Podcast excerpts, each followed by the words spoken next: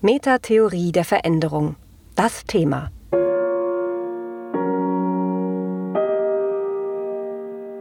Wie verändern sich Organisationen?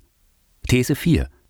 Organisationale Veränderung braucht psychische Wahrnehmung. Wenn systemtheoretisch gedacht Organisationen zwar kommunizieren, aber nicht wahrnehmen können, und Menschen zwar wahrnehmen und sprechen, aber nicht kommunizieren können, dann sorgt dies des Öfteren für Empörung, weil darin eine Herabwürdigung des Menschen oder ähnliches gesehen wird. Aber genau das Gegenteil ist der Fall.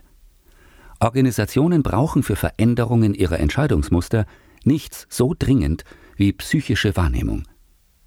Das sei hier so deutlich gesagt, weil die systemtheoretisch konzipierte Lesart den psychischen Fähigkeiten einen sehr präzisen Ort in der Organisationsdynamik gibt. Um diesen Ort soll es hier kurz und knapp gehen. Wenn ein Mensch etwas mitteilt, was er wahrgenommen hat, dann passiert mehreres gleichzeitig. Erstens, er macht aus seiner Wahrnehmung eine Information. Jemand hört Musik.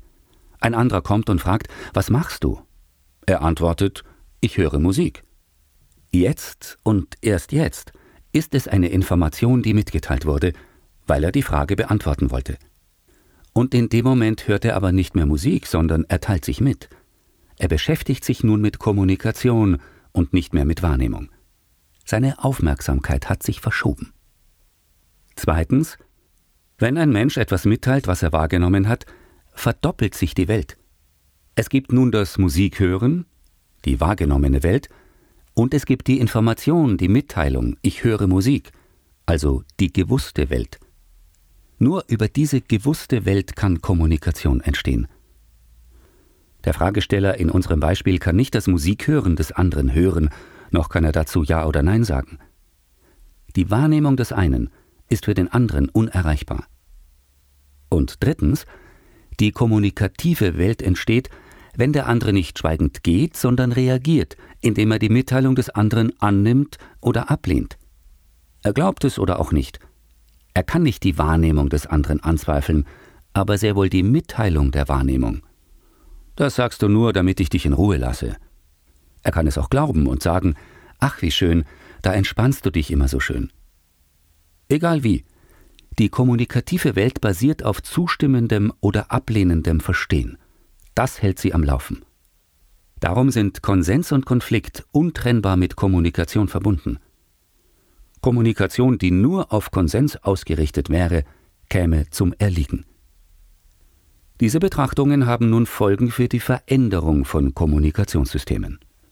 Organisationen müssen Entscheidungen treffen, ständig. Diese Entscheidungen basieren auf mitgeteilten Wahrnehmungen der Mitarbeiterinnen. Daher spielt es eine enorme Rolle, welche Wahrnehmungen diese in die Kommunikation einbringen, bringen dürfen, bringen können, bringen sollen. Das unterschätzte Problem dabei, Menschen nehmen die gleiche Situation, die gleiche Präsentation, das gleiche Kundenfeedback, das gleiche Qualitätsproblem meist sehr unterschiedlich wahr. Daher ist Konflikt, Widerspruch oder Ablehnung als Ergebnis von Kommunikation zunächst einmal wahrscheinlich.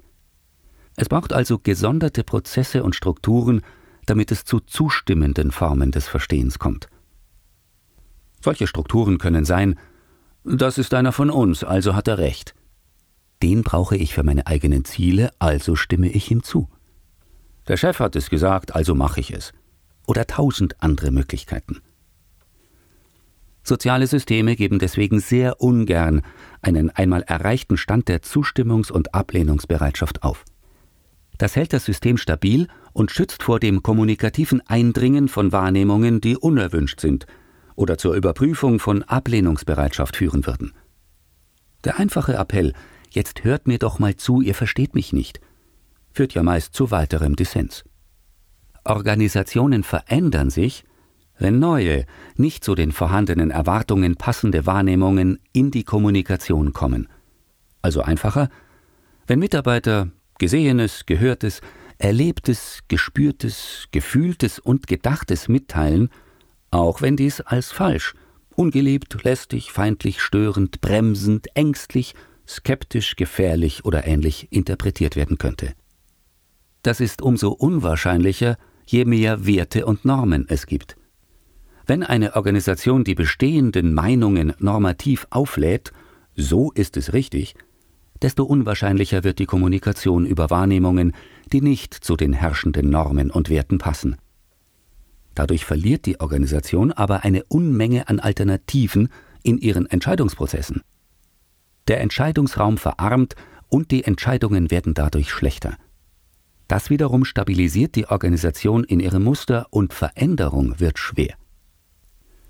Werte und Normen haben also eine bedenkenswerte Schattenseite und sollten daher mit Vorsicht gehandhabt werden.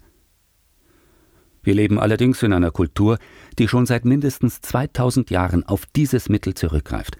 Es wird versucht, unerwünschte und als gefährlich eingestufte Wahrnehmungen und Impulse der Menschen über Gebote im Untergrund zu halten. Du sollst oder du sollst nicht. Wenn Organisationen Veränderungen wollen, sollten sie überlegen, ob es nicht günstig wäre, wenn die Mitarbeiter über das reden dürfen, was nicht gesollt ist. Organisationale Veränderung braucht psychische Wahrnehmung. Ein Text von Klaus Eidenschink. Gelesen von Friedrich Schloffer. Das war Metatheorie der Veränderung. Das Thema. Mehr dazu unter www.metatheorie-der-veränderung.info.